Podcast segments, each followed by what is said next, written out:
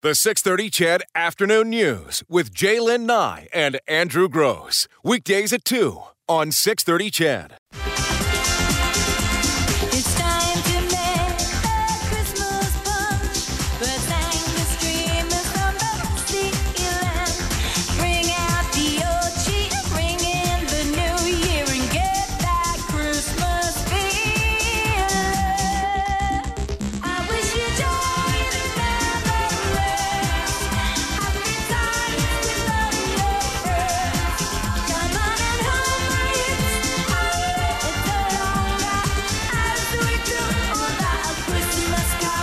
Did anyone out there know that there was a song called "The Christmas Conga" by Cyndi Lauper? You know what? I, you know I'm a fan of Cyndi Lauper. I know. because girls just want to have fun.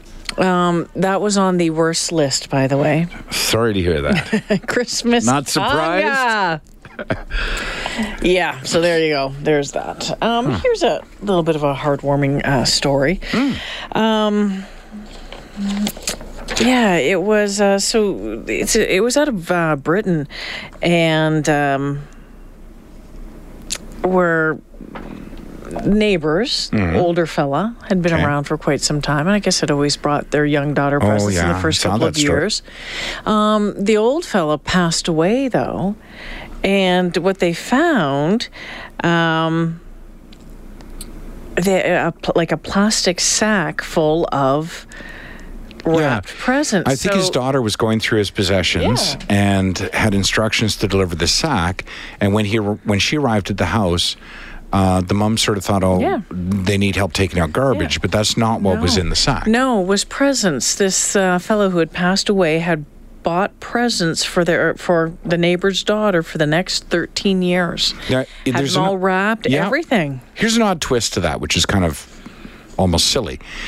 So this is a guy who was fond of this neighbor girl Mm-hmm. and who had brought presents before and he knew he was going to die so he made these arrangements Yep. right which is very cool and very christmassy and, and a great story but the parent of the daughter and i know this is not really the basis of the story but I, this is the part i found most interesting kind of goes on social media i think it was facebook Yeah. and, and sort of asked friends well, what should I do? Like, should I open them all or should I open them once a year? And the reason they were asking was because their fear was, well, what if it's, you know, food or like we don't want anything in there that's going to go bad or, or, and then thought, well, you know, what if it's all toys? Like my 24 year old daughter's not going to want to play with a doll and like that kind of thing, right? You're saying that this guy who liked your daughter who had the foresight to plan 13 additional Christmases was too stupid to realize that she was uh, going to get older? Yeah. Like, I'm sure there's no. He's like, who wants to give a you know 15 year old a kid's toy? Blah, blah, Right. blah. But you're missing the whole Yeah, point yeah. If they're all. numbered, if they're numbered, you're missing the whole. Point. you do them in the right order. And if they're not, that doesn't matter because it would be, it would bring you back to that Christmas every time, right? Isn't that you know? There's something special about that. Would have taken her up to the her 16th birthday. for him to go to that trouble and Mm-hmm. for the parents to say, well, you know, we'll just open them now. No, no, no, no. And to be honest with you, yeah, well, I mean, I know the kids is still very, very young, but I'd be holding on to those. I would make Yeah. that a special, a special thing every Christmas for the next 13, 14 years. Absolutely agree with you. Every Christmas Eve, I would say Here pick out the one you want to open. If they're not in order, or if he Yeah. didn't leave instructions as to which one, and and and if he didn't, then I get kind of where the parents coming from. But it wouldn't matter to me. It wouldn't matter. I would say Mm-hmm. to my daughter, "Okay, you know what we do on Christmas Eve? We do this, this, and this, and then you pick one gift." From Mr. So and Mm-hmm. so, and we open it up and we see. And like you said, if at age, what am I, almost 60? If I opened up a gift and it was like a plastic soldier that I would would have I'd be that'd be fabulous. So like next thing you know, you put it on your desk at work or your desk Exactly. at school, or Yeah. you know, yeah. I think it's. Uh, think about it's the cool. toys if it is all toys. Think about the toys that might be there that 13 years from now Not going to be. yeah, radio talk show hosts are talking about, hey, do you ever remember, you know, Mm-hmm. this toy? Well, it could be wrapped in a box. And no, I think that's like a time capsule. You don't screw with a time capsule. I just think it was, you know, just very, very lovely. Just very lovely. Yes. And then there was uh, this story as well. Do you remember that? Yeah, I remember that one as well. Yeah. About um, parents really hoping, and I, I find this actually kind of hard to believe. I'm calling a bit of a, you know, we talked about, we touched on it a little bit the other day about parents hoping that kids are going to ditch high tech gadgets for traditional toys. And many It of the children who phoned Santa on Friday did want traditional toys. yeah. Um, so, you know, the top one, you know, bike, puzzles, board games, teddy bears, balls, wooden blocks, art sets, clay, toy animal, and skipping rope. That was the top 10. And I just, you know, I, I, I guess I, I kind of get that as well, but I also think that I'd want to make sure that my kids are like completely that they, they have that stuff, but they also need to be with the times when it comes to technology Yeah. because you know what? Yeah. We are getting left behind at a such a fast pace of Yes, we are. uh, just at, at how fast that the tech side of the world is moving. Do you know what? Now, I, it's probably in my blue folder somewhere, and I don't have it in front of me, but there was a story about the top 10 things that parents should teach their children, and it was things like how to cook, and um, yeah, I think that might have been. Uh, be respectful. Be thankful for what you have. Honesty is the best policy. Never give up. Learn from your mistakes. Don't be quick to judge people. Admit mistakes. Take care of your physical health. Listen before you speak. Spend time with the people you love. So this was a list of ti- top ten life lessons, and there was a list of things like be able to cook an egg, uh, be able to change oil in a car, like those kind of things. Mm-hmm. And those are all important. These are all important. But when it comes to when I think back to high school and about you remember when you had the opportunity to pick the courses and you could take shop or you could take home ec or you one of the options I had was typing. And I didn't take it because why would I take it? I'm a boy and I'm you know what? I'm never going to be a secretary. And how mm. much use would that skill be to me now if Yep. I could just type? Yep.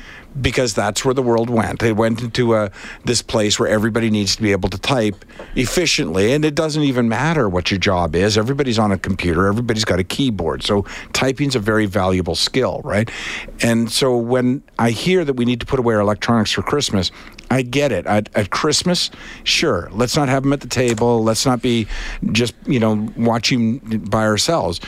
But I totally disagree with the idea that we need to get kids away from technology. No, we need to get kids immersed in technology. Uh-huh. We and have to after they find a learn it, balance. they need to teach us. Yeah, they have to find a balance because yeah, let's you know let's make sure the kids still know how to get out there and skip a rope or you know you're shooting pucks in the neck, Yeah, uh, I net mean, on that the, on the- stuff's on still the important. That, that is really important. Yeah. Playing with Play-Doh, all of that sort of Yep. stuff. Um, I just don't want to see kids on iPads and and, Yeah. and and you know all the time. But anyway, Yeah. yeah. So it was just it was interesting. Okay, it's three forty six. Oh look, the fireplace just came on. Oh, nice. Lovely. Merry Christmas, baby. You sure did treat me nice. Oh, yes, you did. Christmas, baby. You sure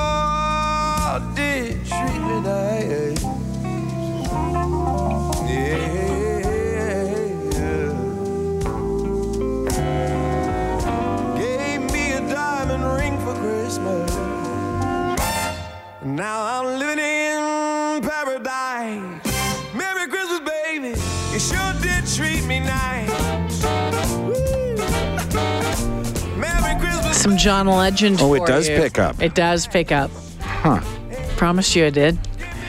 Uh, Jalen Nye, Andrew Gross. uh, was it on Friday that we did the Last Thursday. last Thursday. So this was a new feature on 6:30 Ched that Kelsey Campbell uh, sort of spearheaded, and everybody, you particularly participated, and other stations did, and we or other shows did, and we ran all day long. Won't be home for Christmas segments, and they were so good, and the feedback was so strong. and so the ones that ran on this show were from uh, military members right. serving in Africa, but wanted you to hear some of the other ones that uh, you might not have heard throughout the day. This one with Ryan Jespersen. During the holidays, loved ones are in our hearts, no matter where they are.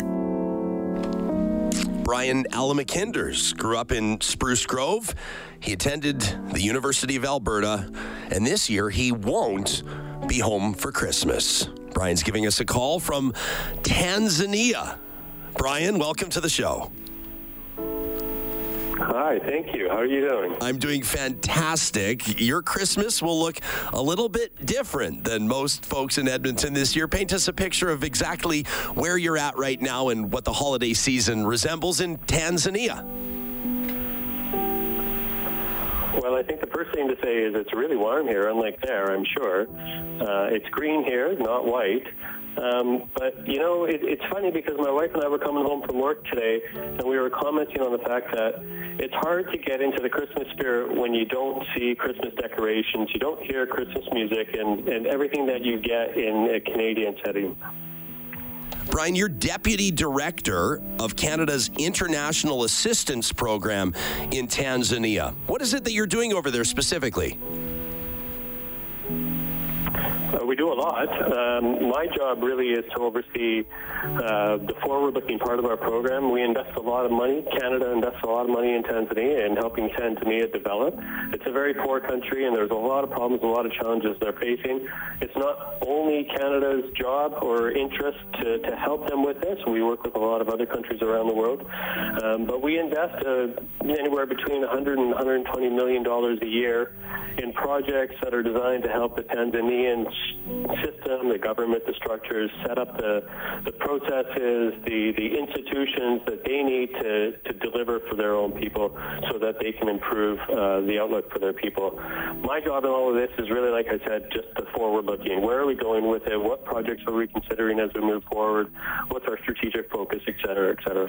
Brian, you've lived uh, all over the world. Uh, in addition to growing up in Spruce Grove, you lived in Korea, Japan, California, Vietnam, Bangladesh. You've been away for Christmas before. How do you celebrate the season wherever you're at, and what's one of your more memorable Christmases? Oh, that's a good question. Uh, you're right. I, I, you know, personally and with my family, we've got two kids here with us and two kids that are that are young adults back in Canada. We've been through this before. Uh, it's not new. It doesn't mean it's easy. If you talk to my son that's here, my 12-year-old, he desperately misses the snow. He wants to go snowboarding. Um, you know, my daughter misses her friends. It's there are a lot of sacrifices and a lot of challenges that are associated with it. But at the end of the day, when it comes down to it you know, what we've learned is Christmas is about family. It's about being with the people you love and care about. For the most part, that's where we are. We have we have two of our kids here with us. I think the hardest part is the fact that two of our kids are, are back in Canada and we're not able to, to see them over the holidays. Uh, most memorable Christmas? I, I don't know. There's so many. Uh, it would be hard hard question to answer. I would imagine that you've you've experienced different uh, cultural interpretations of the Christmas season. Uh, what does it look like in, in Tanzania in particular? Are there some unique customs or traditions? Uh, some of them maybe that you'll be adopting this year. That's funny question because I had to go for work up to. Most people don't know Dar es Salaam, which is where we live, isn't the actual capital city of Tanzania. Uh, that's Dodoma, and that's where the government uh, is quickly moving all of its ministries. And I had to go up to Dodoma on Monday for some ministry uh, meetings with the Ministry uh, of Health. And while I was there, I said to my wife that uh, it's funny. I saw Santa Claus, and we were driving to a small, dusty little town, and we were driving through the middle of the city on dusty roads, and all of a sudden, in the middle of the road, there was Santa Claus standing there. He was a little bit less plump than I would expect normally, uh, but he was there and he was happy and he was trying to celebrate. He was a little alone in his bed. I felt, I felt very sorry for him.